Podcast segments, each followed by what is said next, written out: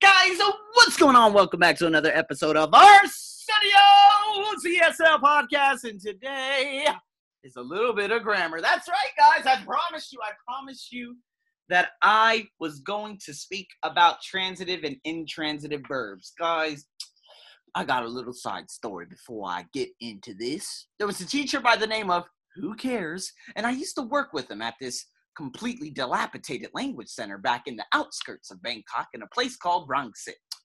I remember he told me a story, a very, very, uh, a very concerning story about what he had did to one of the students, his private students. He says she came into class and he was just being, I hate to say it, but he was being a male reproductive organ, okay, in the slang way. And he told the girl to go up to the board and to write a transitive verb and an intransitive verb.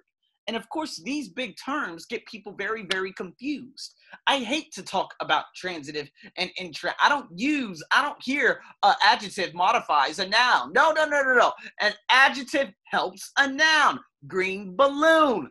That's it. You don't got to make it all sound scientific because that's the problem with the majority of teachers around the world, most notably in America simplify things. I don't care that you know bigger words than me, right?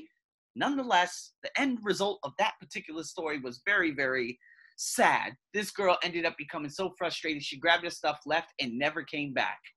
And for some odd reason, they kept him on as a teacher, although he actually performed uh, uh, uh, an action of mockery to mock the student and to make them look like they are nothing it's disgusting. As a as a teacher, you are not a teacher. You're someone who's trying to pick on the little guy. You see what I mean? So I'm very, very grateful that I'm no longer around those types of cancerous human beings. But I know a lot of you out there have been in similar situations like that. Don't get thrown off. An intransitive verb is a goddamn verb. That's all there is to it. And this is what I'm going to show you today. So let's just break this down. All it is, a transitive verb is basically it requires an object, okay? And it can be used usually in the active or passive. Let me give you an example. The movement, okay?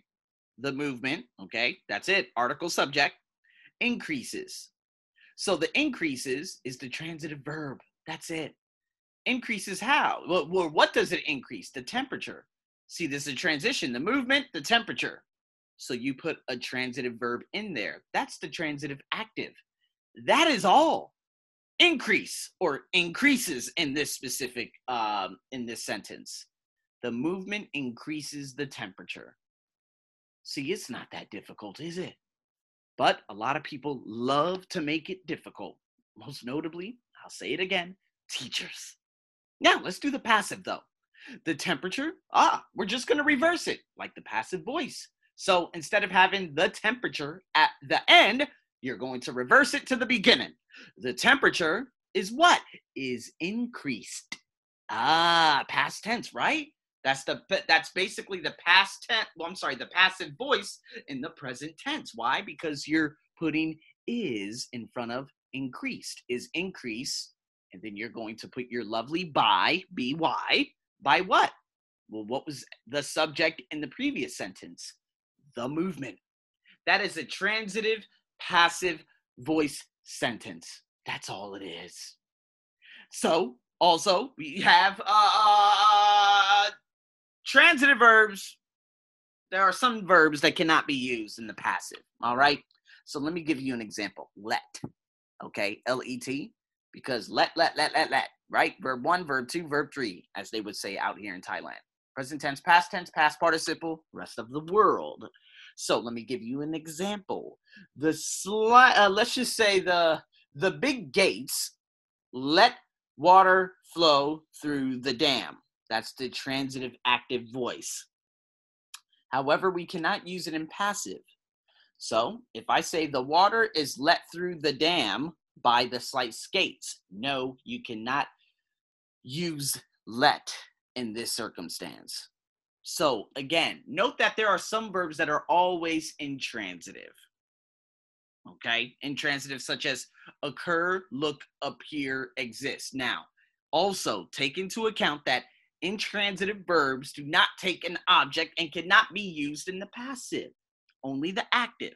I'll give you an example by putting exist into a sentence. Fossil fuels exist in particular rock formations. Now, I cannot use that in passive, but there is an example for that. Renewable energy is existed in many forms. Negative. You cannot use that in a passive voice sentence. All right? That's the basis. That's basically what transitive and intransitive verbs are.